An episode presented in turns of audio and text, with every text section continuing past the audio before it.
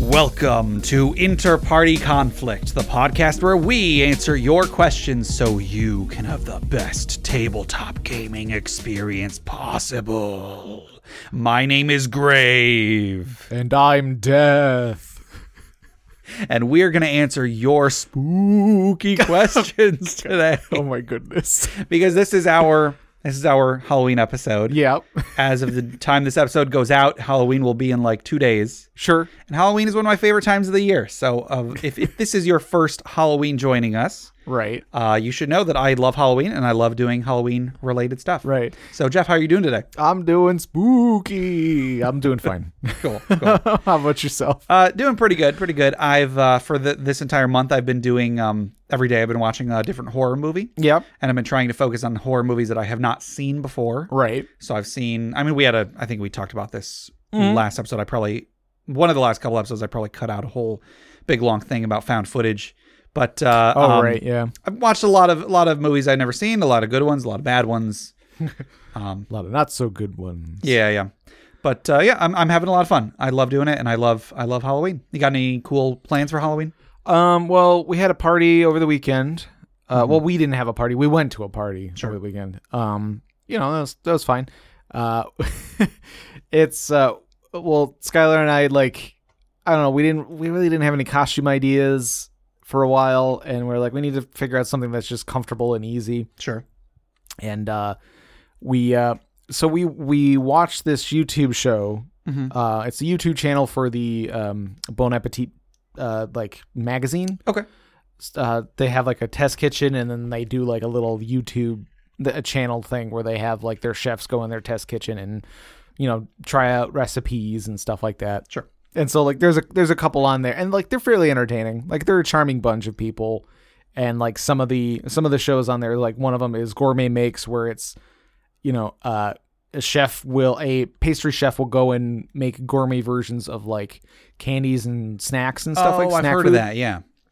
you know so she'll like make or like try to recreate oreos Yeah. and try to like uh you know or like starburst or something was one where she had struggles with because it was just like the consistency of the taffy and all that Sure. anyway we, we like we like the show we think you know like there's a couple of the chefs on there that are that we find pretty charming and Mm-hmm. so like we just put on our aprons and a couple props and we're like you know like i w- you know i'm i'm i'm brad leone and sh- and she was claire saffitz from fu- from uh uh the ba test kitchen or whatever and like Oh, that's pretty two cool. people recognized who we were and we Sure. were like that's good enough we at, le- at the very least we don't look crazy we just look weird Yeah.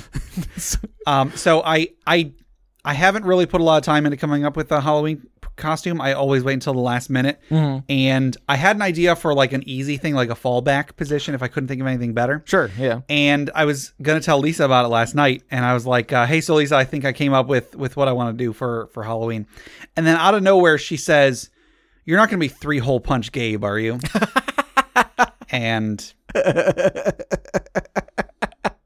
yes.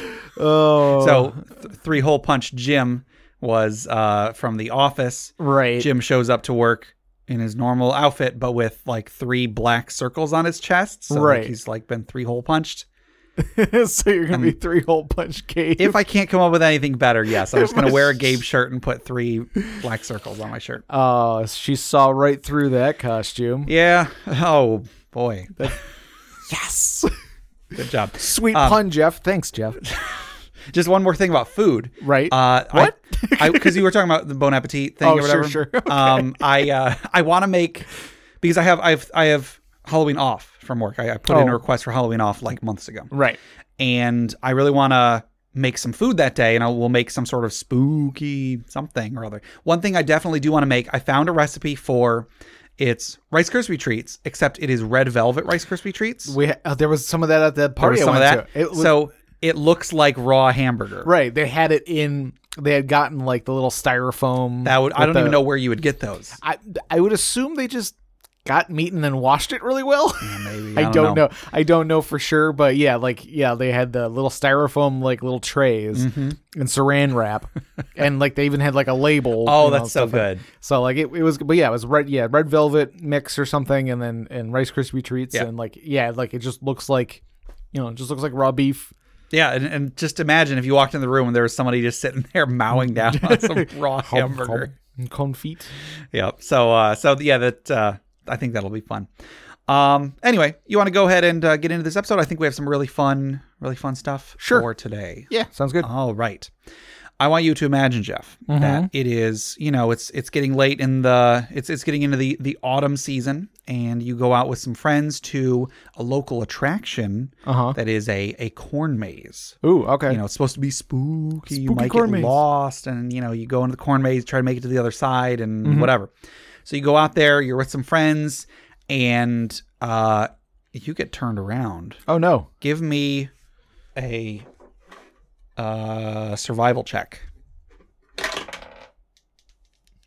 That's a that's a solid ten. Okay, well, that's not good enough. oh You get turned around. Didn't you, think so. You think that you know where you're going, but you realize like you just passed by that uh, sign or some I don't know some landmark. You passed by that a few minutes ago, and then you pass by it again, and then you can't even find that sign anymore. You don't know where you are. Oh, no. You can't. It's getting late. You can't hear anybody else. Like maybe everybody left you. You're not sure, Hmm. but you're you're wondering about this. You're trying to like look up to see to see if you can uh, see anything noteworthy, and because you're not looking down, you trip and fall into a hole. The Oh, no. ground just opens up underneath you. You fall. You fall. You Ah! fall. Next thing you know, you're lying at the bottom of this pit or something, but you can see off in the distance there's a, a light source. Hmm. So you you can you get up. You're miraculously not uh, hideously wounded. Right, it was a TV fall. Yes, exactly, exactly. You landed on some leaves or Yeah, something, yeah. and uh, you landed in a cart full of full of hay. is what it is. That's what it is. and you come ahead, and you come into this gigantic room, and you see that there is a giant pile of gold and rubies Sweet. and there are torches sending flickering lights everywhere. But then you notice the skulls, Oh no. and then you you feel the wind start to pick up around you, and you see a gigantic skeleton with wings, with l- like s- scraps of leather hanging from them, and the the skeletal wings are beating, and you recognize Ugh. it immediately as a dracolich. And you realize where you just wound up, Jeff. Where where's where am I? The Dracolich's horde. Oh no. Or the Dragon's horde. It's up to you. Choose your own adventure. Yes. Today's magic item was submitted by the DM's Council via email, and the item in question is called the Tricking Staff of Treats. Ooh.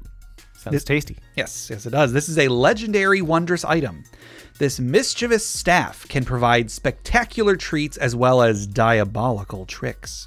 It seems to be made from the twisted branch of a dark ash tree with deep ridges in the bark, looking like a despised holiday licorice treat. On top of the staff is an ominous visage of a carved pumpkin sporting a toothy grin. Hmm. The player can spend one of its five charges to roll on the D100 chart and follow the results. The staff regains all charges after 24 hours. If the same number is rolled and the effect is currently active or ongoing, the charge is wasted. So you can't get the same thing twice. Sure. uh, Okay. While it's going on. At the end of the fall festival season, any ongoing potential effects that are not used end, and the staff goes dormant until the next year. So it is only active during that time. Sure. There's also a note here you may, as DM, withhold some of the double asterisk information from the players if desired. So some of these effects have a, uh, a double asterisk effect that uh, Okay. you might want to keep secret. Sure. And also, uh, so basically, what this item is is it's one of those like D100 things with a whole bunch of of holiday related effects Yeah, we did one for Christmas. for Christmas. Yeah, exactly. In fact, when we got this one, I was like, "Did we already do this one?" But no, no, no. It's we we did. Uh, Yeah, we did like a winter. Win- it was like the Winter Wonderland staff or something and I, like that. I even want to say we've done one that was not holiday themed. It was just like like rod of some effects or something. I, I don't know. Uh, but then uh, so so one one additional thing though is that some of these give a specific condition. Oh, okay. Like they, they have a some of some of the effects have a special condition that is unique to this item, and that condition is called sweet shock. Ooh. This common condition, relegated to mostly children, gives a quick burst of energy where the senses are heightened for a brief time. What follows next is an equally long recovery period. During this time, the afflicted target gains 1d2 rounds under the following effects. So while you're under the effects of Sweet Shock, your speed is doubled. You have advantage on dexterity saves. Each round, you take 1d4 psychic damage because of the sugar rush. If the target is currently concentrating on a spell, each round you must make a DC 14 spellcasting modifier save to maintain it. When the effect ends, the target can't move or take actions until after its next turn as a wave of lethargy sweeps over it. If this is the third time the target has been afflicted in a four hour period, then the target does not gain the effects of drinking a health potion or a long rest for the next 24 hours Ugh. and these afflictions do not stack with the currently sweet shocked targets. If the target is already under the condition, then it must wear off to be affected again. so you can get like a sugar hangover. pretty much, pretty much, yeah. so, uh, so um, we're not going to read all of these because there are a hundred, and uh, there some of them are kind of long. Right. But uh, you know, it's a whole bunch of of various uh, you know spooky effects, and some of them are are pretty cool. Yeah. All right. So yeah, like there, there's a there's a couple I want to I want to point out, but for right now, let's uh let's just try rolling it out and see what we get. Sure. All right. Uh, number thirty-two. Thirty-two. See, number 32 is Toe of Frog. For the next 24 hours, you gain the effects of the jump spell, and you also get a frog like tongue attack, uh, 10 foot reach with 1d6 plus 2 attack, Twenty-six plus two damage, I guess. plus 2 damage. I, I guess would. I mean, I guess you could fit that to your strength or something. Well, I don't know. It's I- an I don't know. unusual thing. Yeah. Uh, any tiny creature hit by this can be restrained or swallowed. so you can eat tiny creatures Yeah, with it. yeah. Oh, I love it.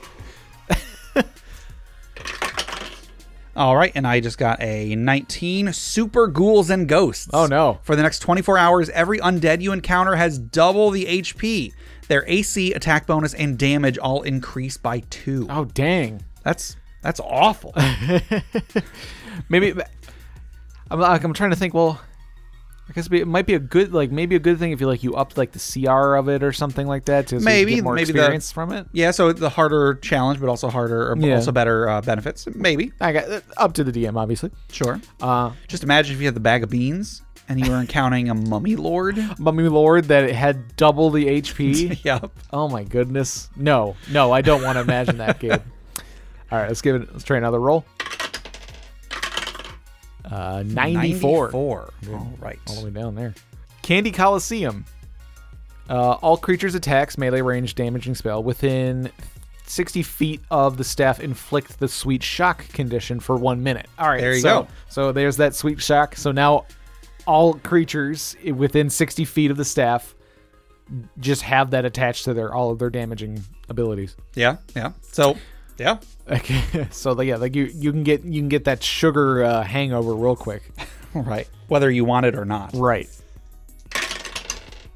All right, and I got 94, Which that's, is- that's the same one. well, can't have it. I thought I was like, whoops, my dice tower is is rebelling today. That was a so 35. Sure. which is the last one we did. No, Uh, duty bound dead. you said duty. But go on. Thank you, Jeff. Duty bound dead. You cast the revivify spell within a range of 60 feet, and the target recovers their max hit point total if they fell in service to a king, lord, or other authority figure. The effect of this spell can be saved unused for 24 hours until at an appropriate time. What? Wait. which is interesting. Basically, you gain the ability to like cast super revivify on someone, Yeah. but you don't have to use it immediately because you, you know that's only useful if someone has just died. And the target recovers the max hit point total if they fell in service. Oh, I see. I see. I So see. if, if they are defending a king or a ruler of some sort, oh, okay. Okay. So yeah, you can use revivify, but if they happen to be falling in the service, they they they are they're also brought immediately to full hit Yeah. points. Okay. yeah, and that's you, neat. you don't have to use it immediately because you can't really predict that's going to happen. but Right, you could yeah. Save it up in case. Okay. So yeah, sixty foot reviv. Yeah, that's pretty cool. Yeah. Um, were there any specific ones you wanted to Um, talk about? All right. So uh, one that I liked was uh, number thirty-eight, pump uh, pop-up pumpkin patch. A little tongue twister. A fully tilled uh, pumpkin patch measuring thirty feet by thirty feet ap- appears within w- uh, with one d twelve plus three pumpkins. So I, I just always liked pumpkins as a kid. Yeah, Even- pumpkins are great. even e- uh, like even on you know the off season i just liked pumpkins Mm-hmm. um, these can be used as half cover uh, so they're fairly large pumpkins Okay. yeah Um, or they can be thrown as a ranged weapon. Uh, each pumpkin takes an action to pick up and toss. The range is 30 feet, deals 2d6 plus 2 bludgeoning damage. Target hit with the pumpkin must make a DC 13 strength check or be knocked prone from the impact because they're pretty big pumpkins. Those are great pumpkins. Uh, Alternatively, these pumpkins can be harvested and cooked to feed up to four creatures per pumpkin. So it's like That's pretty good. so they're just they're just pumpkins. You can still eat them and stuff. Yeah. But like I like the idea. It's like you, you s- um, summon a pumpkin patch and then you have like a pumpkin patch like f- throwing fight. You know, sure, it just sure. I'll just adds Yeah. a whole nother you know a whole nother thing to the fight. Yeah, no, I really like that. Um, and one that I liked was number 40, Monster Mash. All Oh. humanoid creatures within one mile of the staff look like monsters. A DC 13 investigation check can see through the illusion. Nice. So, so yeah, everybody gets a costume. yeah. So there, there's a whole lot of these. We're not going to, you know, we don't Right. don't really have time to read all of them, but uh, but you know, you can you can find the link to this on our uh, on our blog. We have a page for all of the Dragon's Horde items. You can check on there. Mm-hmm. Also on our subreddit, there's a link on there too. So go and check those out. Go and just read some of these. They're they're so great. I love Halloween themed stuff, and these are all Yeah. all very much. I mean, like that. Plenty of these effects and stuff like are you know they're neat by themselves, so you can always just kind of like throw that in somewhere in your adventure or something. Like it doesn't have to be you don't have to throw the staff in there, but you can. Uh, there's uh, tons tons of ideas here. Sure. Uh, yeah. So anyway, um, so that was the tricking staff of treats submitted by the DM's council. So thank you much, uh, Mister Mr. Council. I guess. uh, so uh, so Jeff, if anybody wanted to submit magic item magic items of their own to be like uh, the DM's council here, uh, or if they wanted to submit questions for us to discuss or stories for the funeral pyre, how would they get those to us? They could send us an email at interpartyconflict at gmail.com or they can join us on our interparty discord at bit.ly slash interparty discord. That's correct. And before we go any further, we have a spooky giveaway to give away Oh, we do today. have a spooky giveaway. We do, we do. So as usual, but especially because it's Halloween, Right. We're giving away a copy of Chapel on the Cliffs, courtesy of Goblinstone, which is a spooky adventure Yep. uh, involving some a chapel and some cliffs. Yeah, chapel and some clips. The- You know, there's there's there's spooky bing bongs to be had. Yeah. So a few days ago, I ran uh, our library game, uh, our game at the library, and I was trying to have it be Halloween themed because you know it's it's October, Right. and I did have the the it was a very short session, of course, but I did have the climax be in a chapel on some cliffs, and uh, Steve was playing with us, and he he is not super familiar with that adventure, but he like heard me reference that there was a chapel and they're up on some cliffs, and and uh, he I don't know he he he was he was very curious as to whether I was I was using s- content from that. And no, I mean, it's- Right. a chapel on some cliffs is a a fairly common thing. Sure, sure. but uh, you know, an homage or something. uh, yeah, but not a- I, I actually considered possibly trying to do Chapel, some of Chapel on the Cliffs for that, but because it, we only have an hour and Yeah. it's you know we'd be spreading it spreading it out over multiple months just to get through one adventure. I Yeah. did not. right. Yeah, Like I feel like there would there are definitely ways to streamline it if you want to just kind of like kind of go from like A B to C, you know, A to B to C. You Sure. Can, you can probably streamline it for you can f- you you can find a way. Okay. Um, well, anyway, so we're giving away a copy of Chapel on the Cliffs here, and uh, Jeff, who is our winner this week? Our winner is Stacy. Whoa, whoa, whoa, winner. Gobble gobble gobble. Yes. No last initial. Yes. Congratulations, Stacy. Uh, yeah, like like Jeff said, no, just just Stacy. Just Stacy. is, uh, is the name we got. so, Stacey, you should be getting that uh, in your email pretty soon. If you don't, be sure to let us know. Give them uh, maybe a week or so, just just to be safe, to make sure they can uh, they can get it to you. And if if after that you don't have it, let me know, and we'll make sure it uh, make sure it gets all in order. And if anybody wanted to enter this drawing, Jeff, if they would like to join Stacy in the winner's circle and get a copy, a free copy of this great adventure, Uh huh. how would they do so? They could send us an email at interpartyconflict at gmail.com. Mm-hmm. Uh, and then in the subject line, you want to put chapel on the cliffs. Yes, that is correct. Yeah, that, yeah, that's it. That's All right. Yes. So congratulations, Stacy. Thank you, Goblinstone, for uh, giving those out to our our uh, wonderful listeners. And uh, Stacy, just be sure to leave them a review. Let them know what you think of the adventure, and then they can use that information to uh, help make better future products. Yep. And then uh, I do want to um, thank all of our wonderful patrons. Now, a few days ago. I, we ac- actually meant to mention this at the en- beginning of the episode, but I forgot to. A few days ago, we just recorded and released our bonus episode for this month. All right, yeah. I think it was a ton of fun. so we didn't do a normal bonus episode. What we did for this one, I got uh, Jeff here, and then Skylar, and my Uh-huh. Right. friend Peter, who helped out with uh, one or more of the arcade streams Yeah. that we did. And we played through a game of the terrible RPG, Mm-hmm. a spooky game of the terrible RPG. And uh, so we recorded it and put it out as a bonus episode. So if you would like to hear us play through, it's, it's about two and a half hours. I meant for it to be one hour Right. it went very over over schedule as it tends to. I feel like uh we we tend to metagame too much and Yeah. try to like eh, as people who like play tabletop games are always trying to like you know think ahead of the DM or something like that. So Sure. like I, I feel like we were we weren't going along with your shenanigans, so we kind of sidetrack things a little bit. Eh. Nah, it's fine. But But you know it's still made for a fun di- uh, for a fun adventure. yeah, I think it think it turned out pretty good. Um, I also we recorded character creation for that. I haven't, as of this recording, I haven't put it out yet. Sure. I, but I'm um we were I was kind of planning on putting it on the Patreon, but as something that anybody can see. You don't wouldn't have to be a patron to listen to it. So I think I will do that. If I haven't done that by the time this episode goes out, I'll cut this part out. But I think I think I'll try to get it out maybe even tonight. So if you are interested in hearing what a little bit of that session was like, you can go to our Patreon. Even if you're not a patron, you can still listen to. It'll probably be like 30 minutes or so, and most of it is probably just going to be us.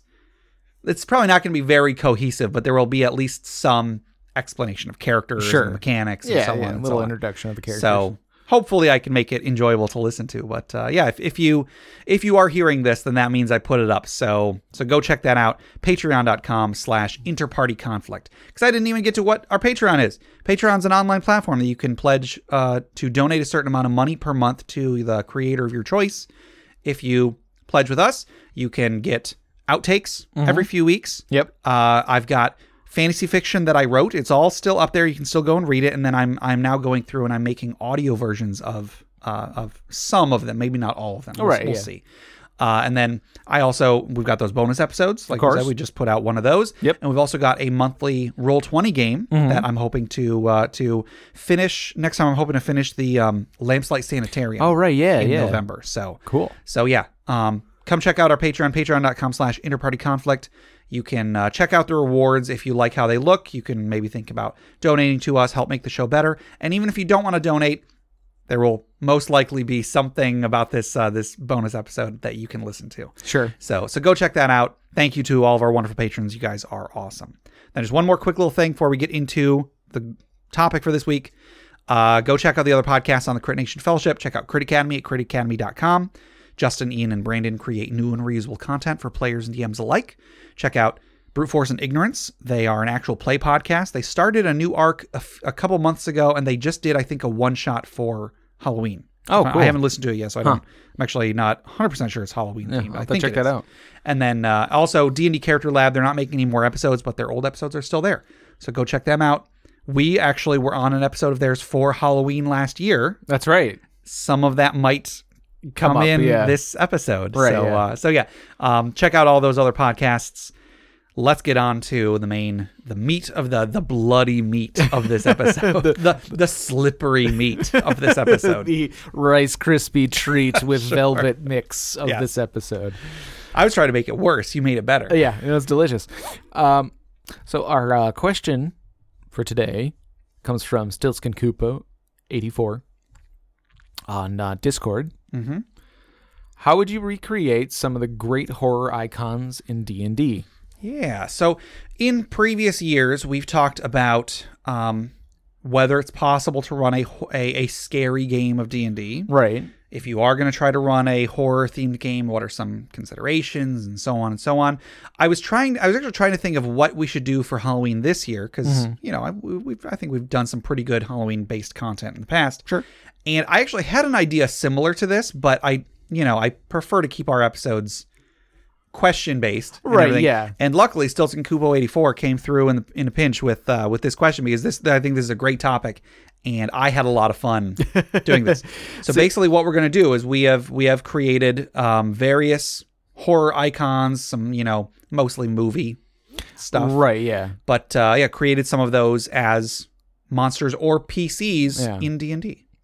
Now, uh, in in trying to come up with some, I found out that I, I I reminded myself that I don't watch or do much horror anything. I am shaking my head disapprovingly at I Jeff. I appreciate the art. I like it actually. Like I like like I'm not, you know, I'm not huge on gore and like I I get startled easily and stuff like that. So I'm like I'm not big on uh, I'm not like huge on like um, you know, horror stuff, but like I Mm-hmm. I I I like the aesthetics for the most part, you know, like I get I get that there's an art to it and like I can appreciate like the history of horror films and stuff like that and like Sure.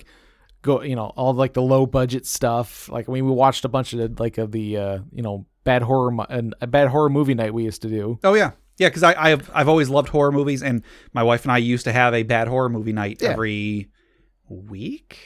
yeah it was like yeah maybe Did we do it every week? How did I have so much time, Jeff? I was working two jobs at the time. right i maybe it was And I think it was every week. I think it was like every Monday or something. yeah might have been yeah Oh, boy. But, Anyway.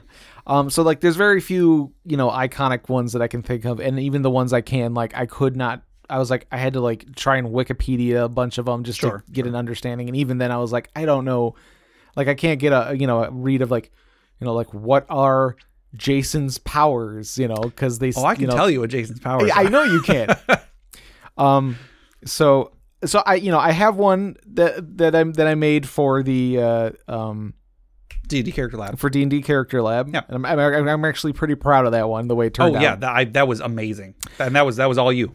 so so you know I'll I'll take head on that one. But why don't, why don't you go ahead and start on down your list? Yeah, so I've got a whole bunch of these. Some of them I I have so I I haven't really come up with like a stat block for most of these. I started with a base monster, and then I have I've noted what abilities you add or subtract from it. Right. Um, and uh, for for I think some of these I've put more work into than others. That may be clear, but I will uh, when necessary. I if you would like, Jeff, I can tell you what some of these creatures' abilities are and why I am giving them Sure. what they have. We'll, we'll see. We'll see where they go. So the very first one I started with was Jason Voorhees, Okay. So yeah, he's So, he's from the Friday- guy with the hockey mask. guy with the hockey mask. Although a little bit of a lesson here, uh, Jason was not the villain. There were two two Friday the Thirteenth movies that Jason was not the villain in.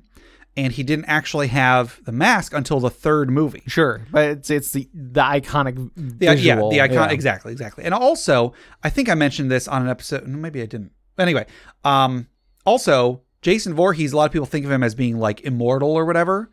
There was nothing explicitly supernatural about him until the sixth movie. For the first three times that he was, three or four times he was on there, uh, he he was just really hard to get. Like he he had an an inexplicable knack for people thinking he was dead Right. Yeah. That's that feels because like a at the big end of thing. every movie like they think oh yeah in one movie he even gets taken to a morgue and then the next movie he just gets back up but he is not explicitly he is still flesh and blood Sure. he still bleeds when you cut him until spoilers the sixth movie where he has been canonically killed in the sixth movie he is brought back by lightning and after that point he is like without question he is a cor- he is a walking corpse Okay.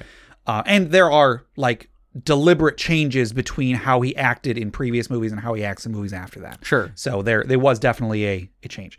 So anyway, start with a troll.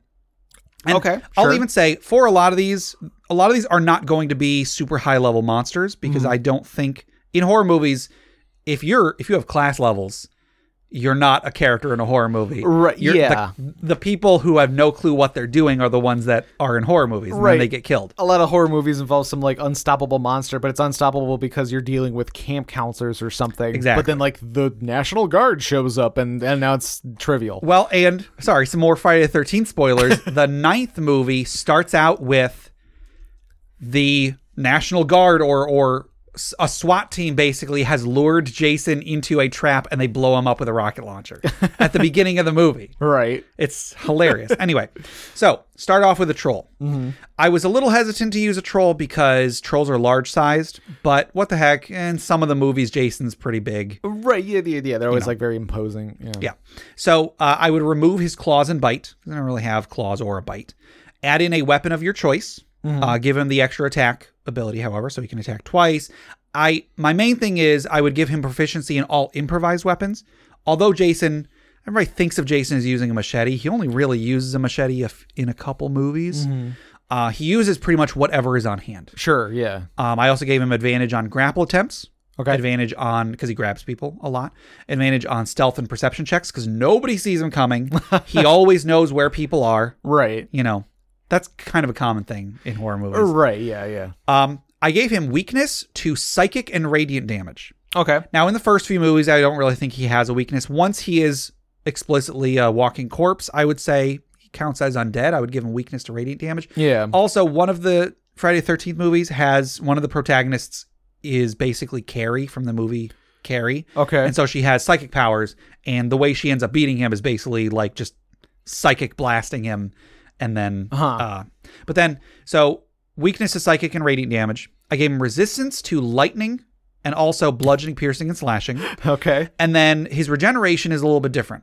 So it's no longer paused by fire and acid. The way that the way that trolls work, for anybody not familiar with how trolls work in fifth edition specifically, they have regeneration, which means every round they get back 10 hit points. Okay. But also, if you reduce them to zero, the next round they just get back up with one hit point, if I'm not mistaken. Hmm.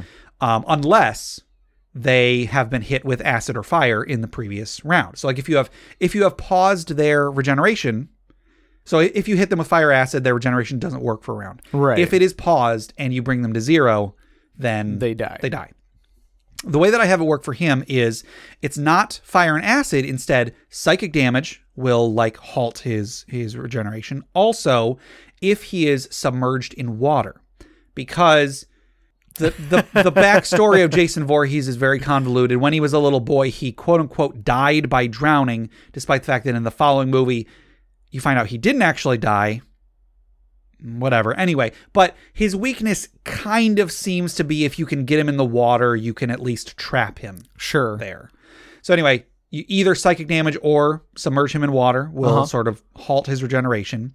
However, anytime Jason takes lightning damage, his regeneration doubles for one round, and during that time, nothing pauses it. Okay. Because several times he is trapped underwater, and then something electric hits him, and then he he comes back back up. comes back. Okay. I've actually got a fan theory that Jason is a robot, more or less, like a Okay. naturally occurring robot because he seems to be powered by lightning. Sure. In, in later movies. Anyway, so that's what I got for Jason Voorhees, a troll, but uh, so like troll for the regeneration, but give him weapons and then change up his his Mm-hmm. weaknesses and such. Um, do you want me to keep going, and do you, or do you want to? no. Yeah. Go. Okay. Keep going. Next one I've got is another iconic one, Freddy Krueger. Okay. Freddy Krueger was kind of a hard one because he Yeah. kind of has whatever abilities the movie needs him to have. Well, because is he's like he like lives in a night like he lives in your nightmares or something. Yeah, Like that. when so, you're like, you asleep- can go off of your dreams or whatever. Right. So probably the the most obvious thing is to give him the uh, the dream spell, which basically does kind of that. You cast it on someone that is asleep, and then like you essentially pull them into a dream world where you can manipulate stuff and you can damage them whenever you want to, and so on and so on. But as for the base creature, I kind of like what I came up with. This I came up with the base creature is the mind flayer Okay. reskin a mind flayer so that it's not that it has like a bunch of tentacles that it like latches onto you with. Right. He's got uh clawed glove. Yeah, he's Kruger hands. Exactly. And then instead of extract brain, because the way that mind flayers work is they they can grapple you with their tentacles. And then Yeah. if you are grappled, they can do this attack that does a ton of damage to you. Instead, I'm repl- I'm reskinning that as basically a dream related finisher. Because when you, you counter Freddy Krueger, generally what happens is he stalks you for a while, he catches up with you, he hits you once with some ironic dream thing. Like if Okay. you're a drug addict, he turns his claws into uh, syringes. Needles, yeah. If you are a, a disabled kid in a wheelchair, he will do something to like turn your wheelchair into like a death trap or whatever. Sure. Um, so his his extract brain is a dream related finisher. Is kind of what I did with that. Um, I removed the mind blast ability and replaced it with dream at will, which Okay. is a fifth level spell. I also I also added in the ability to if you want to bring in multiple people into the dream. Mm-hmm. I'm actually having trouble remembering whether Freddy ever does that intentionally or if that is caused by one of the characters. I don't remember. I Sure. think I think he can. I think he can pull multiple people into the dream. Mm. Um, he can uh, because mind flayers have psionic powers. I added uh, alter self as one of his psionic powers, so he can Sure. make himself look like other things. Uh, and he has a weakness to fire Okay. because you know Freddy Krueger. he- Fre- The whole Freddy Krueger thing is that he was killed by a group of parents who tossed him in a furnace. Oh, sure. And then he, in the first couple movies at least, he is punishing those parents' children. Gotcha. Okay. And then, So- yeah, so yeah, because Freddy Krueger is like his skin's all burned up or Yeah, whatever. Yeah, his- Okay. yeah. Next up is one that uh, we had before recording. You actually mentioned wanting to do this one, but you you weren't sure if you had seen the whole movie, Right. and that is the thing. Yeah. Yeah. Because yeah, I, I don't quite understand the mechanics of the thing. I understand what it is, but Well, maybe I think I think I did a pretty good. I'm pretty proud of this one. okay. So I started with the base creature of the gibbering mouther. Mm-hmm. Gibbering mouther, for anybody who knows, is basically like this uh, this like amorphous blob that is constantly creating like mouths with gnashing teeth, and they're constantly making this like gibbering noise that Yeah. Mm-hmm. uh, drives people crazy. Uh, the thing doesn't necessarily drive people crazy, but I mean it does all that other stuff too. now I gave it regeneration as as a troll would, so it, it's uh, it is also affected by fire and acid the same way a troll would be. Right. Because that is a that is a thing in the that is a thing So, in the thing. Is yeah, so- fire kills it or whatever. Fire does kill it. The, the whole, if you have not seen the thing, you should watch the thing. And I'm glaring at Jeff as I tell our listeners to watch the thing. there was a remake not too long ago, right? Yeah, it's a remake slash prequel because in the oh, movie right. The Thing, Yeah. they encounter this monster. It's in the in the the Arctic. Antarctic, I Antarctic. think.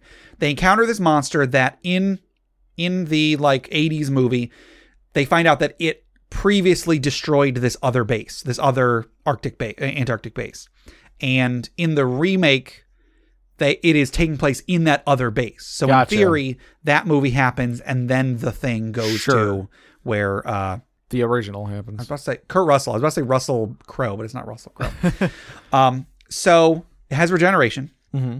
it can polymorph. It can use the polymorph ability on itself at will, Mm-hmm. not on other people, on itself, Right. with no limit as to the creature type. Because polymorph, the base polymorph spell is just beasts, I think. Huh. This one has no limit to the creature type, however, has the requirement it must have either dealt melee damage to the creature it wants to turn into, or must have spent one round in contact with the creature that it wants to turn into Sure. so it can if it has touched you if it has has spent time in contact with you or wounded you it has some of your dna and can turn into you Right.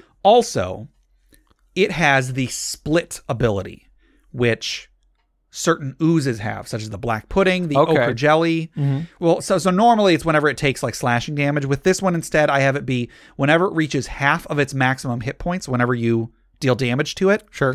it splits in two and then each of those um each of those origi- original ones because it has regeneration can then become full-fledged creatures in their own right Sure. and then split and so on i also said it can choose to split however it takes 10 minutes to do so i Okay. figured giving it some sort of a you know some sort of a, a time limit that Right. it has to to follow so in the movie the thing the thing is this creature that i think on a cellular level is this like constantly reproducing and assimilating creature. So like technically if it if it wounds you, it will turn you into it. Is really what it does.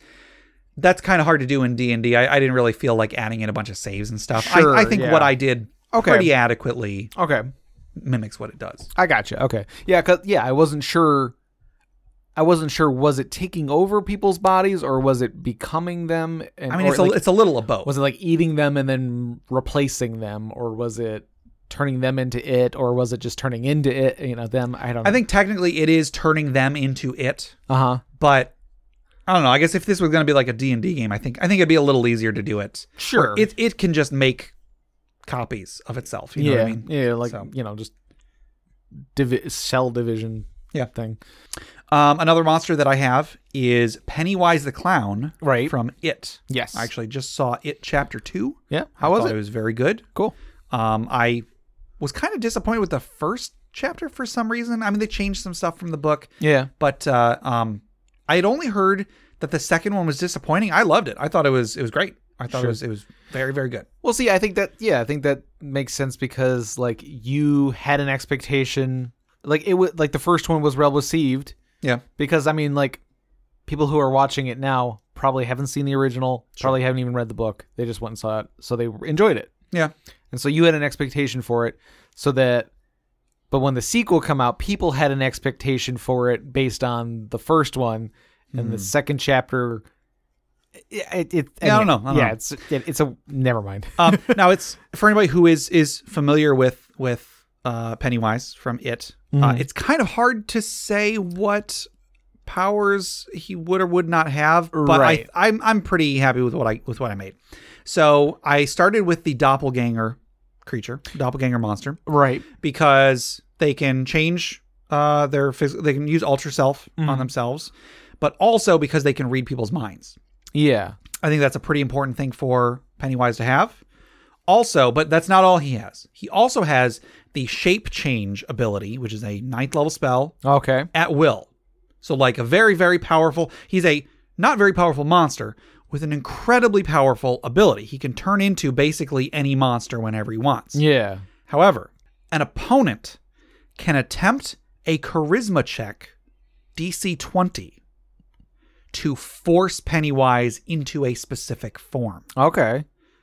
Uh, when that when that, if they succeed, he Pennywise must then use his action on his next turn to transform into that creature. Sure. Uh, and then I don't think I put it I I can't I was I was thinking about having a minimum amount of time he must spend in that form Hmm. but I didn't write it down.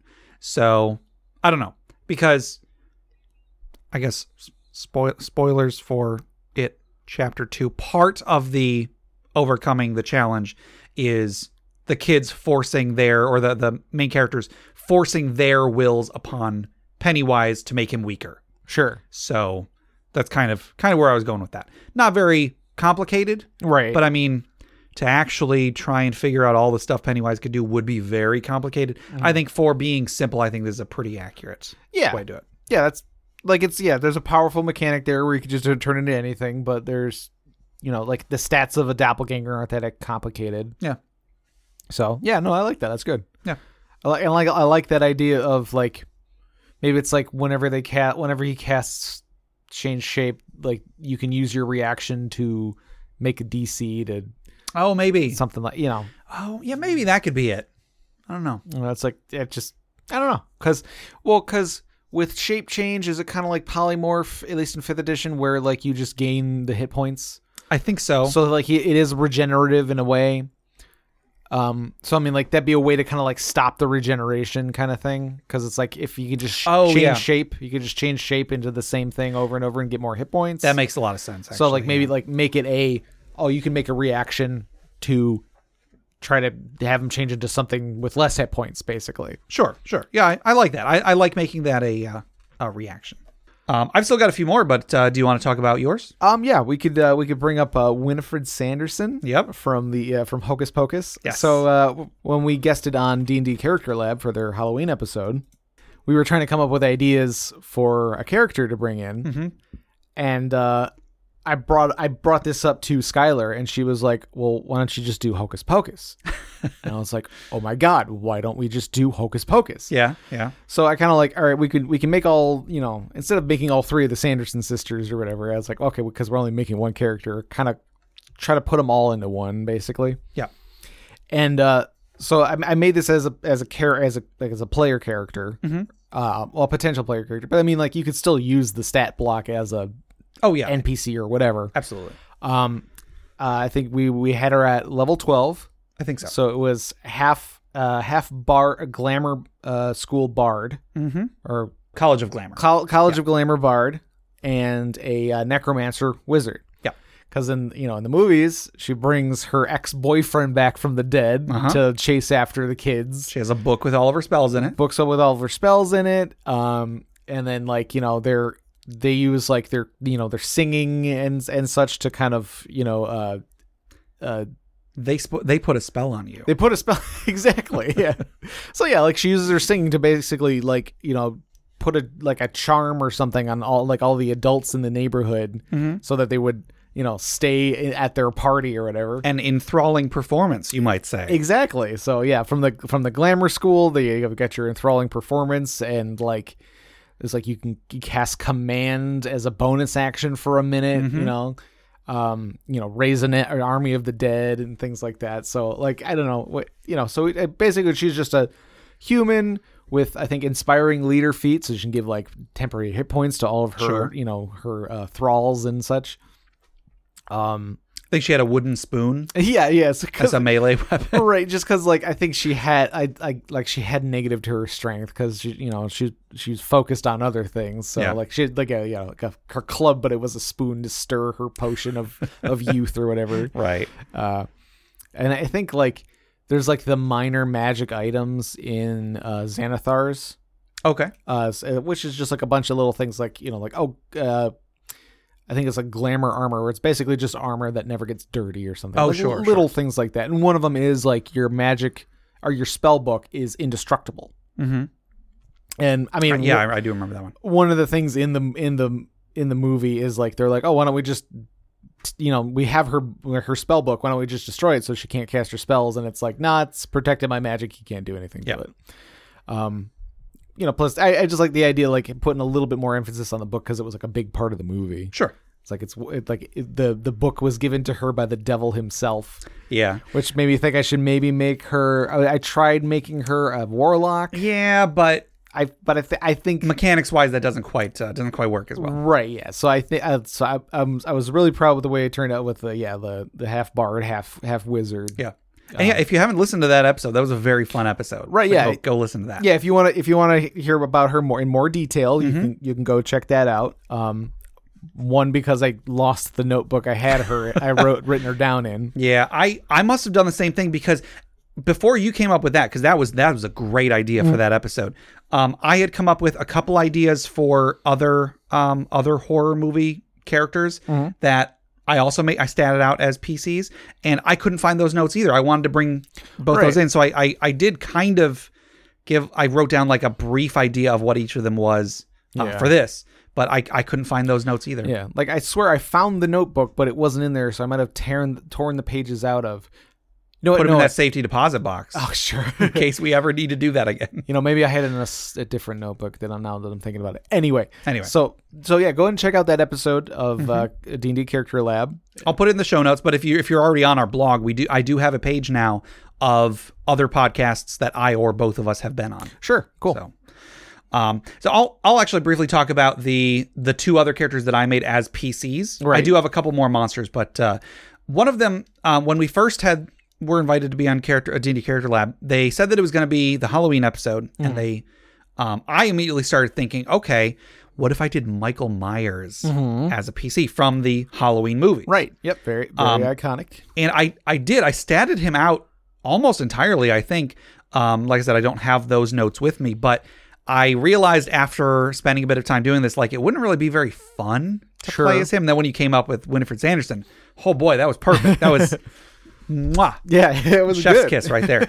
um, but uh, the way that I, I stand out Michael Myers, because if you're familiar with the Halloween movies, I've really only seen uh, the like the early ones. I haven't seen any of the later ones, so I don't know what happens later on. But he doesn't really do anything supernatural, so I think the the the easy leap is to say, oh, okay, just make him like a rogue or a fighter or something. But no, no, no. I didn't do that. I made him a warlock.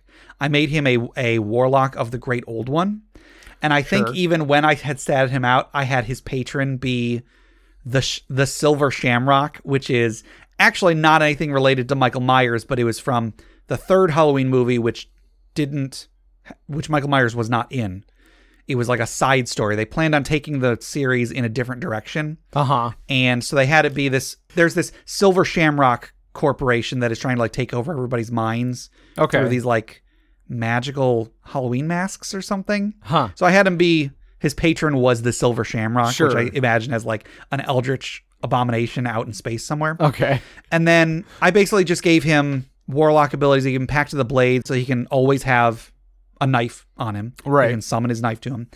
I gave him the invocation that gives him an extra attack. I gave him the invocation that lets you use your Eldritch Blast as a melee attack. Sure. Um, made it so he can see in the dark. He can cast haste, invisibility, misty step because he always just you know pops Right, up. yeah. He's moving at normal speed, but he always catches up with you when you're running away Right. uh, trained him in intimidate, stealth, and perception. You know, Mm-hmm. I don't really have a ton of notes on it, and I didn't really feel like making because it, it wasn't it wasn't fun to begin with, so I, don't- I Oh, Right. didn't want to remake him as a full fledged PC. Yeah, because You know, like he's just he's a very straightforward like horror film you know villain. you Pretty know, much. Mm-hmm. it's like you know like wears the disguise, doesn't say anything. appears out of nowhere. Yeah. You know is strong and attacks you and yeah is silent and hard to kill. in Dead by Daylight, his whole thing is that he stalks you, and then the longer he watches you from afar, the more powerful he gets. Right. Yeah. Never played as him. I've had him for quite some time and never actually played as him. and then uh, the other PC that I came up with is going to be one that probably fewer people are going to recognize, but there is a movie called Trick or Treat. Trick R apostrophe treat. Okay. And it is a. Um, uh, it's an anthology movie. It's a bush- bunch of sh- little short stories all taking place on Halloween in this small town. Okay.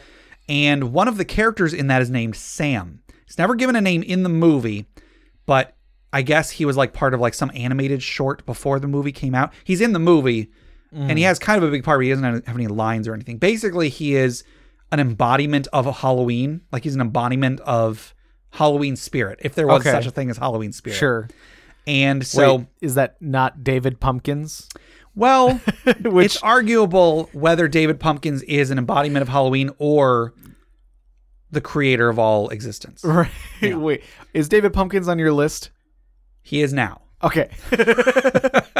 Uh, but uh, so Sam is. It looks like a little kid wearing like a burlap sack on his on his head. Okay. You eventually do see his face, and his face is kind of horrifying. But uh, basically, his whole thing is that he he's like a, a Halloween curmudgeon. If you don't follow the traditions of Halloween, he will show up and kill you. Oh. or at least he will punish you until you do follow the cur- the, the Sure. traditions. Eat some candy. And so all of his uh, tactics are using candy as weapons. Okay. He has a lollipop that he takes a bite out of, and then so it's like a sickle. yeah. And so I used the stats of a sickle, and then so I made him a rogue. I should probably say. Okay. Cool. So he stabs people with a lollipop. At one point, he has a candy bar that he bites the end off of, and there's a razor blade inside of it. I have uh, he could throw pumpkins, but they would use the stats of throwing hammers or those pumpkins from that uh, magic item we talked about. Sure. And then um, he could drop down caltrops, which are just uh, broken hard candies all over the floor.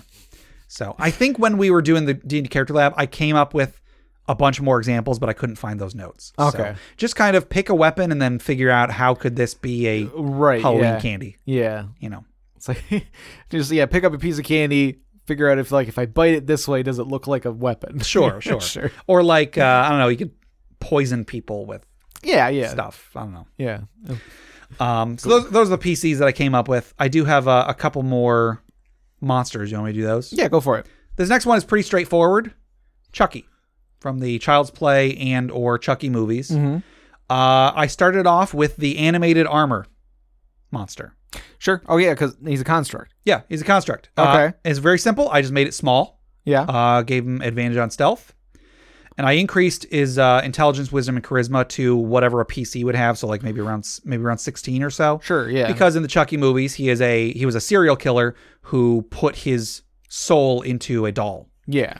And then I also uh, have a little ability. After being destroyed, a unique ritual can be performed on the remaining body parts to restore it to full HP. Hmm. But at, after that point, he has disadvantage on disguise checks because he doesn't look like a normal doll anymore. He looks like a destroyed doll that was sewn back together. Sure. Yeah. So that that's it. You know, that's that's all I had to do for Chucky. It's pretty pretty straightforward.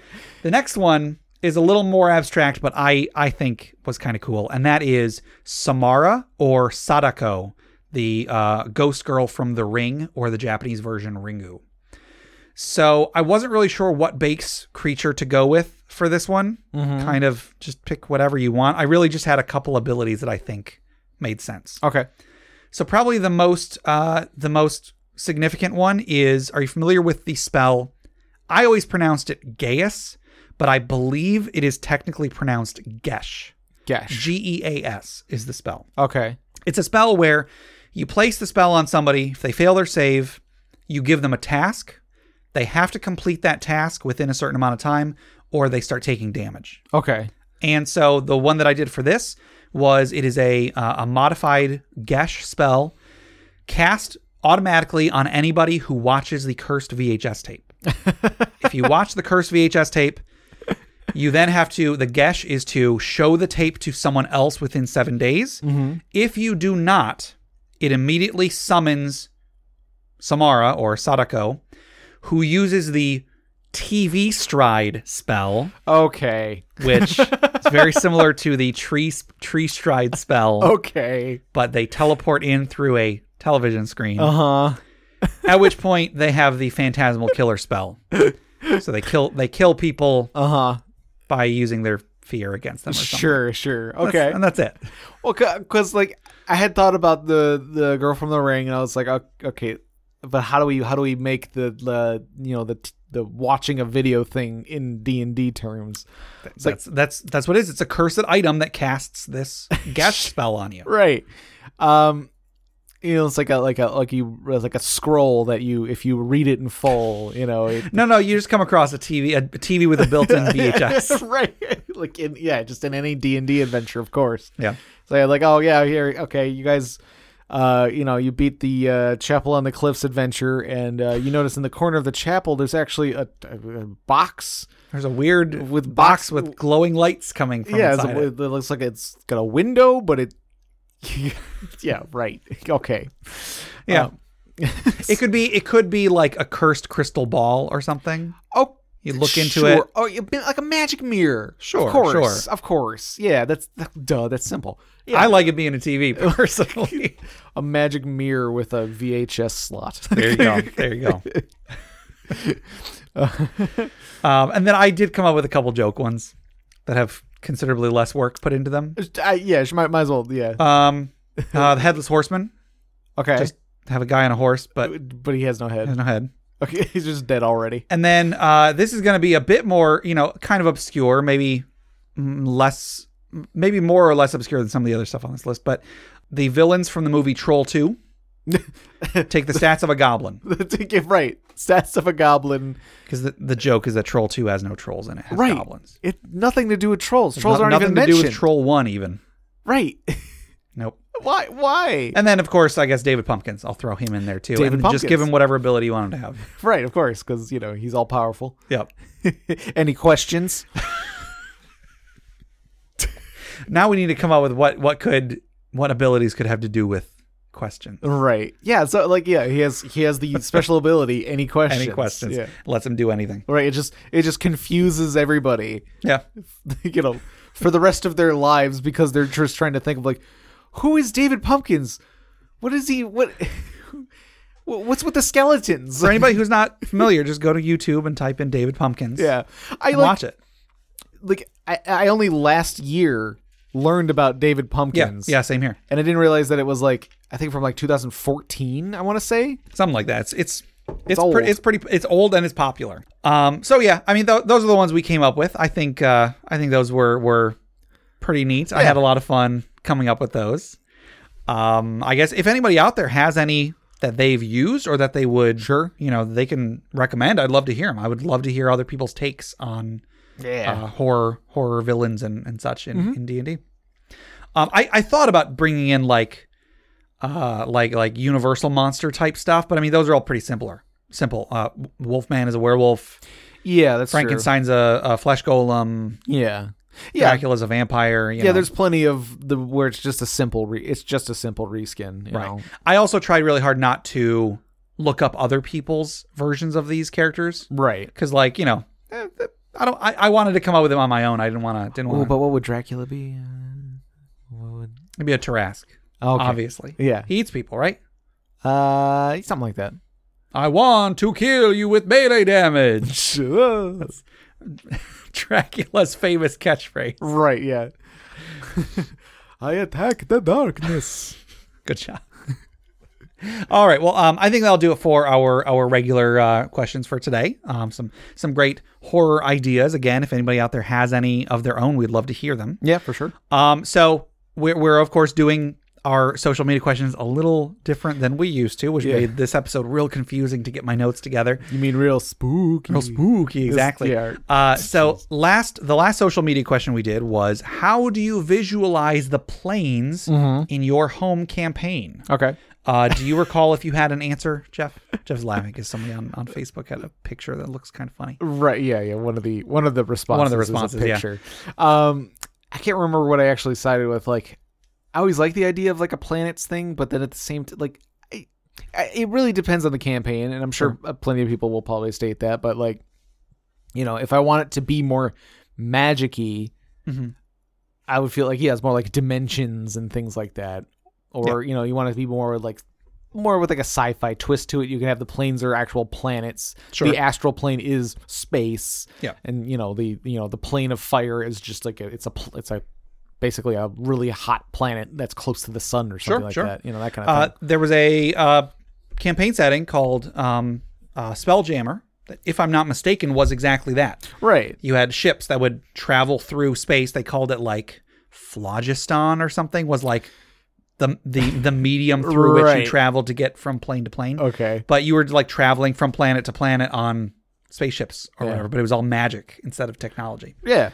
Um, yeah, so I, I personally, I haven't really run a lot of games like this, but I really like the idea of the planes being physical places on the same planet. Sure. Yeah. Like I love in Greek mythology, the gods live up there, over on that mountain. Right, That's where the yeah. gods live, yeah. and like you could you could travel to hell by just finding the cave entrance that leads to hell. Mm-hmm. Yeah. I really like that idea, and I think that's a cool idea to use in D and D. Yeah, that that yeah, that's co- sort of like yeah the the Greek mythology. You know, I- well, I mean, like it's also like Egyptian and Roman. Well, yeah, and, you most know. most mythologies did that. yeah, they, yeah. Well, it was a physical place because, like, because they hadn't discovered the entire globe, so Right, they're like, oh right. yeah, over there must be something crazy. That mountain's so tall, the gods must live up there. Exactly. So yeah, yeah, I do like that too. Yeah, like I do like the like the land of the dead is actually just beneath your feet. Like your spirit goes down just right up. Like my my dead grandma, she's right over there. But you know, I just can't get to it because there's miles of earth between me and her. Yeah. Um, so we got uh, we got some responses over on Facebook. Jeff was laughing at uh, er- Eric M said we currently run a multi-dimensional campaign currently set in Eternia and we use a wind raider. We visualize it as such. So that is from He-Man. Right. And there is a picture of He-Man flying around this goofy 80s cartoon looking ship. Well, and it, it made me laugh because like I was just like, oh, it's a picture of a plane. Yeah. It's like he's in, Well- he's in a plane. I mean, that's not what. Yeah, but it's like Oh, just you wait, Jeff. yeah. Do, oh, get, little side thing. Yeah.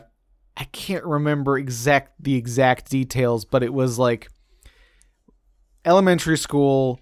There was like we had to like draw a picture of like it- of like it was like a short story, and but each group got like a sentence in that story, like a little passage in that story Okay. to draw a picture of. Yeah. and then we put it together and make a picture book. So each person, like each group, got got its own page or whatever Cool. and there was something about like and they rode across the plains Yeah. and like i can't i feel like i was the smarter in this situation i want to give myself the credit of knowing that that can't be what they meant Sure. but like the other i feel but we like the group ended up drawing a picture of an airplane with horses riding on it Okay. I want to give myself the credit of like being like I don't think this is what that is, but I was also the artist of like I liked drawing when I was younger a lot. Yeah. So like I was definitely the one who drew it. But I don't remember if it was my idea to draw. So you drew it under protest. I drew I feel like I drew it under protest. I Yeah. I want to give myself that credit. It was Okay. a long time ago, so I don't remember. sure, sure. But uh, any, but anyway. Well, so speaking of which, uh, Sean M says in the air, okay. And then a plain emoji. and then uh, yep, and then uh, Jason says they haven't been invented yet. We mostly still Oh. use eagles and magic carpets. Stop. All right, guys. All right, guys. Uh, Dustin F says, I like to think of them as parallel dimensions. Back on topic, I should, I should point out. I like to think of them as parallel dimensions. They all exist in the same quote unquote space, but at different frequencies. Sure. Closer frequencies allow, e- allow easier travel between. Plane shifting is adjusting your frequency to match where you want to go. Neat. And I think that that's probably what the makers of the game intended. For example, um, when you cast plane shift, Use like a tuning fork. you use a tuning fork that is attuned to whatever plane you are shifting to, sure. which I always liked. I always liked the Yeah. idea of that, that you do have a fork that it does have the right frequency or whatever. Yeah, and I mean you could always flavor that as just like uh, you just have a piece of it, just some some sort of Sure, sure. focus to that plane. But yeah, the tuning fork thing is is pretty neat. I remember one time uh, Chris Dang. was running a game where I was going to be casting. We were on a different plane. I was trying to get us back to the material plane. And I said, uh, Oh, shoot, Chris, I didn't ask this beforehand, but can my character own a a tuning fork that is attuned to the material plane? Because my character knows plane shift. If he ever needed to get back home, it would be important for him to have this. And he was like, Does your character own a fork? I was like, Well, yeah, sure. And he's like, Okay, you have a fork. So he was saying, Yeah, just any fork anything that is a fork could act as which makes sense i think it was it was he meant it more as like if it is material from the material plane it is on the right frequency so Sure. like anything that you could just like hit it on something and it'll vibrate at the Frequency. material plane frequency Sure. But, okay. uh, yeah. So yeah.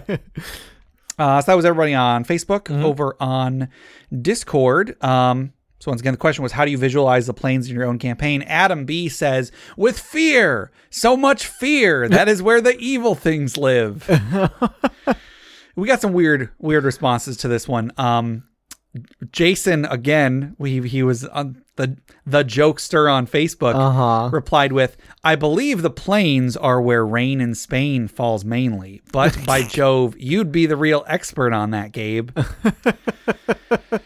okay okay he's making a reference to i was colonel pickering and my fair lady in high school Sure. And so i had the plan i had the song the rain in spain it's actually the rain in spain stays mainly on the plane Oh. Uh, anyway anyway oh. not to be pedantic, not to not to contribute to this joke. Right. Uh, e. Thompson says, "I prefer mine to not have flying aircrafts not powered by magic in my games." And yes, I understood the question. Ha ha. All right, guys. Okay.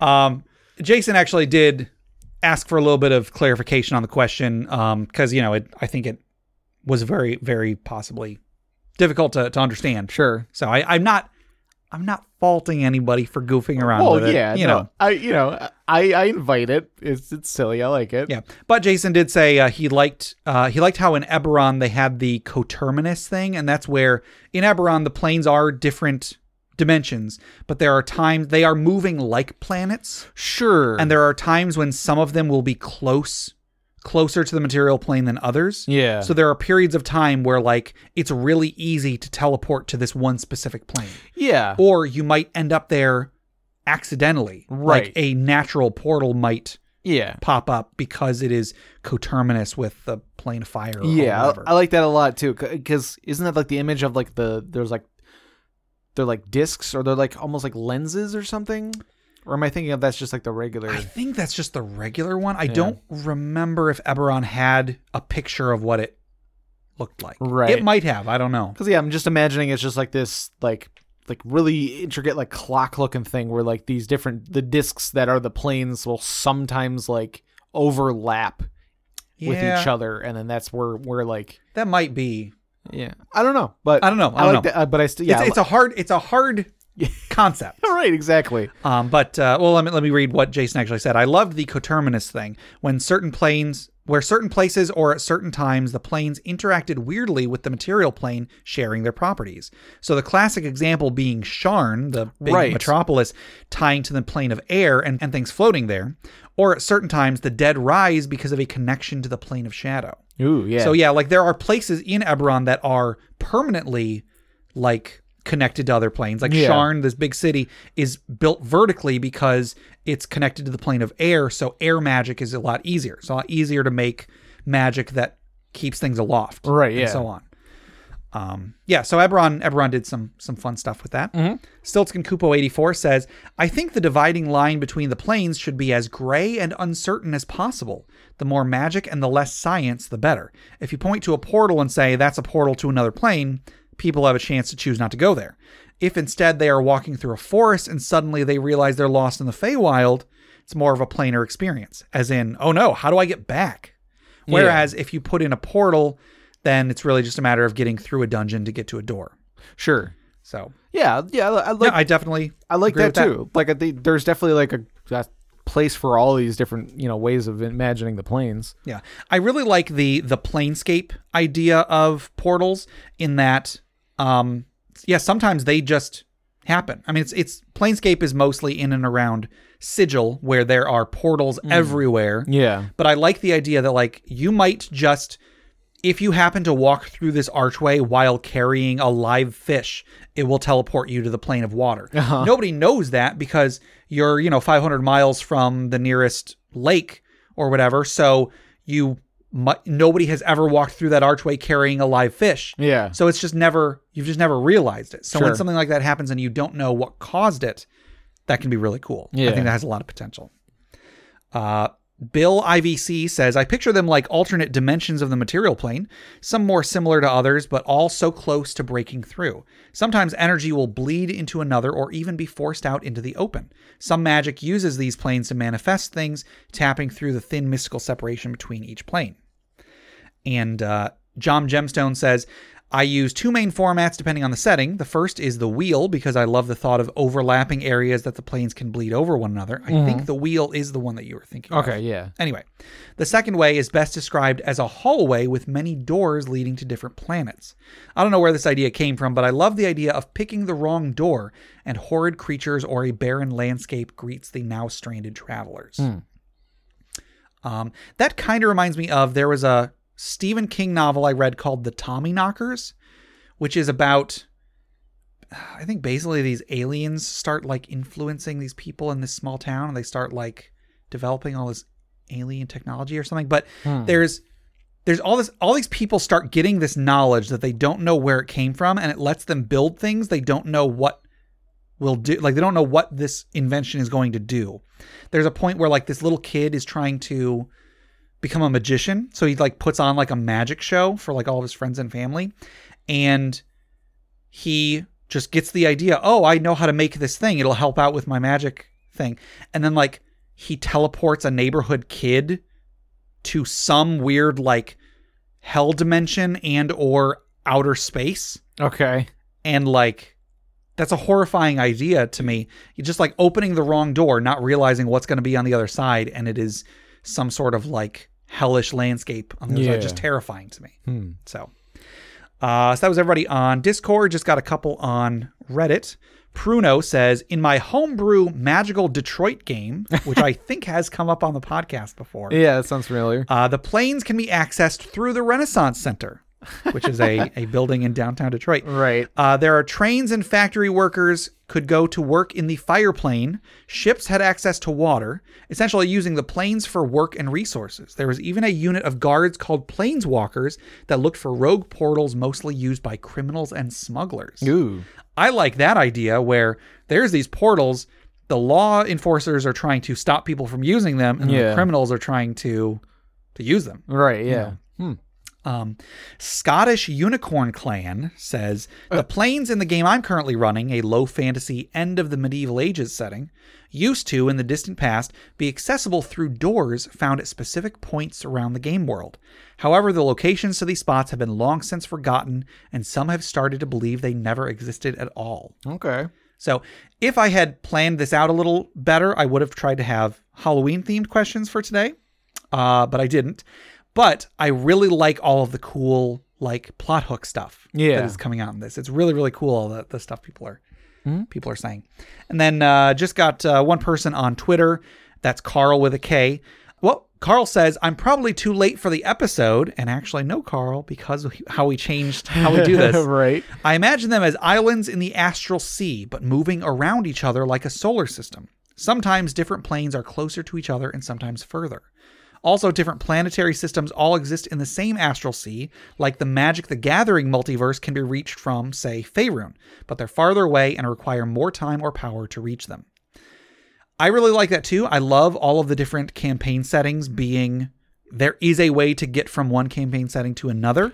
It's just very difficult and Yeah. very like the knowledge to do so is very yeah. hidden. And why? And yeah, why not? Like, m- may, you know, especially if you're doing like where you're like kind of like handing off the DM sort of thing. Yeah. Like, well, may, one DM really likes this one campaign setting, the other likes the other one. So like, there could be like a dimensional shift thing going on where you Yeah. actually are ending up in a different, you know, dimension. Sure. Could go even further to where like some of the characters and events are similar, but you're in a different dimension. Like, you know, like the so like you know There's like alternate versions of it- yeah, stuff. exactly. So like something you did in the last adventure, even though it's in a different dimension, has a consequences in the next adventure, even though you ended Ah, okay. up, you know, it's like I was in Faerun, but now we're in Eberron, but w- you know, the you know the leader that was assassined in eh, you know in in Faerun, Mm-hmm. there's also a, a, an assassined leader in you know Eberron that happened under similar circumstances Sure, or something sure. like that. I don't know. I'm, I'm getting I'm getting weird. No, no, I, I think that's that's kind of cool. Um, it, it's kind of interesting to look if you look really closely at the different campaign settings, how they deal with planes. Mm-hmm. I feel like there are kind of little hints left in some of them that are meant to hint at that, but they can't really say Sure. exactly that. Yeah. I remember in Greyhawk, in the Greyhawk, one of the great, it might have just been in the uh, the manual of the planes, the third edition manual of the planes, which was set in Greyhawk they ta- there was like a, a little section in the back that talked about there's the ethereal plane and then there's the deep ethereal plane Okay. which is it's i never really understood exactly what the it was the deep ethereal is like just like a different part different area of the ethereal plane but th- i feel like there was a section in there that hinted at being able to access other worlds not connected to the rest of the cosmology and i always took that to mean other campaign settings sure. so like when I I did a bunch of like personal campaign stuff with Ichi, I had like Ichi show up in different campaigns. Um, that's in my mind how he did it because he was a planar traveler, and so I always thought in my head, well, he just managed to figure out which part of which plane he had to go to to you know cross over from this setting to this other and so on Yeah. and so on. So anyway um so yeah that was uh that was everybody for that previous question thank you everybody for uh for answering that question and then so we just cut out a few minutes of us being very confused because we were still getting used to how our change to the social media questions works Mm. Yeah. so the so the question we will be answering responses to next week is Have you ever run a Halloween or just explicitly horror themed session? If so, how did it go? Right. So, have you ever, Jeff? Yes, I did. I I have just been reminded of that.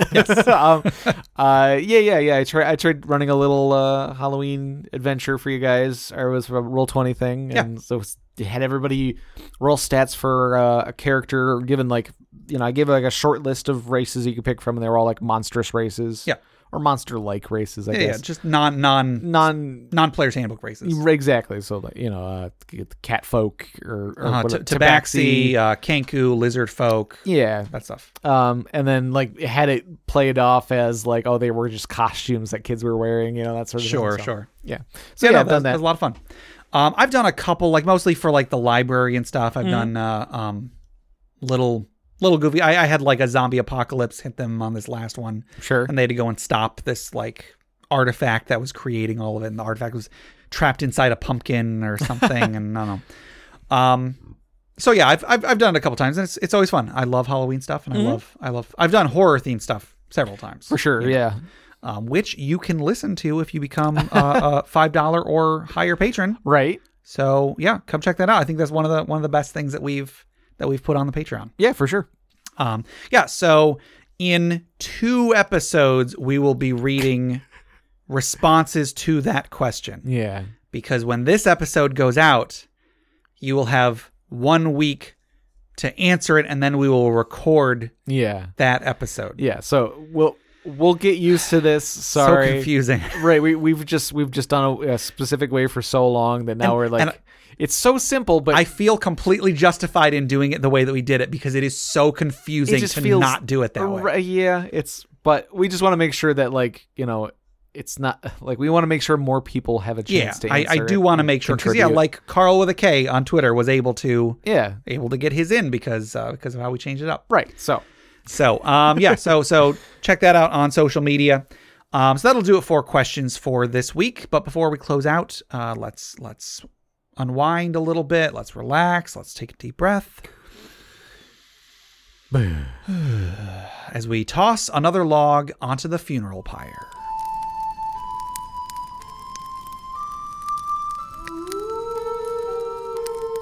So today's funeral pyre story was submitted by uh, Lano13 via Reddit. The apocalypse is upon us, and it's the end of the world. the remaining Garu have journeyed deep into the Umbra to free the worm from its bindings. They all fight a grand battle on the back of the metaphysical entity, ending with the Cairns Get of Fenris Alpha riding. I don't know what any of these words are. Ending with the Cairns Get of Fenris Alpha riding the worm itself as it breaks free and obliterates everything. oh man, oh, so it's, so everyone's dead. I guess everyone's dead. Yeah. That's a funeral pyre for existence. yeah. So I would say let's raise a glass, but I think we're dead too. Clink? Oh no, where are my glasses? Yeah. sorry. I dropped my glass. They, I broke my glasses. I can't read anymore. Oh. All right, well, that'll do it for today. To submit questions for us to discuss, items for the Dragon's Horde, or stories for the Funeral Pyre, please email us at interpartyconflict at gmail.com. For show notes, links to media mentioned on the show, and running lists of questions and magic items, go to interpartyconflict.com. Join the discussion on social media. Find us on Facebook, facebook.com slash interpartyconflict, on Reddit at r slash interpartyconflict, on our interparty Discord, or on Twitter at InPartyConflict for our weekly social media questions. Your answers might end up on the show. Find us on iTunes, Google Play Music, Stitcher, YouTube, anywhere you download podcasts. Please rate, review, subscribe, or just tell a friend. If you'd like to support the show, check out the rewards at patreon.com slash interpartyconflict. There's a few different tiers, so anything you can spare, even a dollar a month, would go towards making the show better, and you'll get bonus content for it. Jeff, tell us about FriendQuest. Friend Quest is our YouTube channel where we play video games, and you can also join us on our uh, stream at twitch.tv slash friendqueststream. There you go. Uh, we will be doing the uh, uh, charity, Extra life. uh, yeah, the, the the charity stream for Extra Life, the 24 hour stream. We're gonna try and do it. Okay. I mean, I barely made it last year, Sure. but we're gonna try and do it. I'm gonna have uh, I'm gonna have Griff over. We're gonna have a good time, and uh, Gabe's welcome to join us whenever he, if he I'll gets I'll probably be working, but if if I get off work and you're still Sure. still doing it, sure. Yeah. Um. So yeah, join us on the on the stream. Um. And uh, you know, if if you can donate to Extra Life. So. Awesome, yeah. All right. Um, and speaking of video games, check out my side project, the Arcade Memories podcast. If you'd like to submit your own childhood memories of going to the arcade, record them or write them to me at arcademoriespodcast at gmail.com. And I actually just got new hosting for uh, for that one. Mm-hmm. So it is no longer at soundcloud.com slash arcade memories, it is at anchor.fm slash arcade memories. Okay. So anyway, uh, yeah, submit your childhood memories to arcademoriespodcast at gmail.com. Also, head over to bit.ly slash interpartyconflict to take a short survey about our show, what you like, what you don't like, etc. And just for taking it, you'll get two free printable board games courtesy of Mary and Tom over at hollandspiel.com. And our music is made by Boxcat Games from Nameless the Hackers RPG. So, Jeff, until next time, Trick or treat. here you go. Have some candy. Yeah. Oh, Thanks. Thanks. Gabe.